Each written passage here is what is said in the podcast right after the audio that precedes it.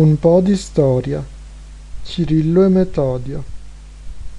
Sì, lo so, vi avevo promesso le meraviglie dell'arte ortodossa, e invece vi tocca una lezione di storia.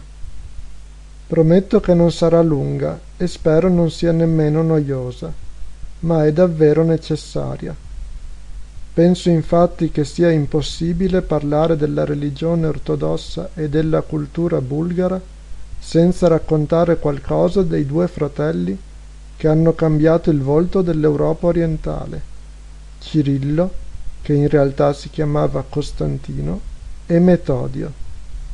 I due nacquero a Tessalonica, oggi Salonicco, Metodio nell'815 e Cirillo nell'826. Entrambi divennero monaci e annunciarono il Vangelo ai popoli slavi.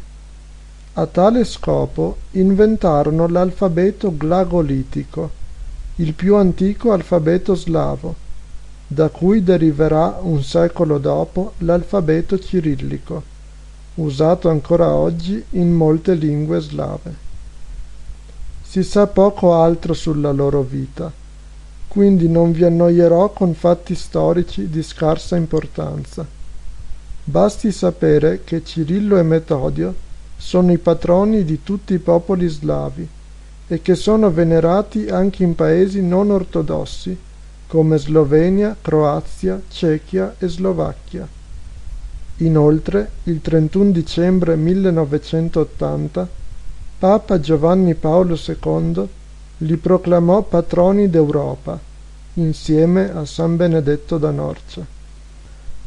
Nel 1985 lo stesso Papa scrisse che i due santi sono come gli anelli di congiunzione o come un ponte spirituale tra la tradizione occidentale e quella orientale, che confluiscono entrambe nell'unica grande tradizione della Chiesa universale. Essi sono per noi i campioni ed insieme i patroni dello sforzo ecumenico delle chiese sorelle d'Oriente ed Occidente, per ritrovare mediante il dialogo e la preghiera l'unità visibile nella comunione perfetta e totale. Fine di questa lezione di storia. Con tanti ringraziamenti a Wikipedia.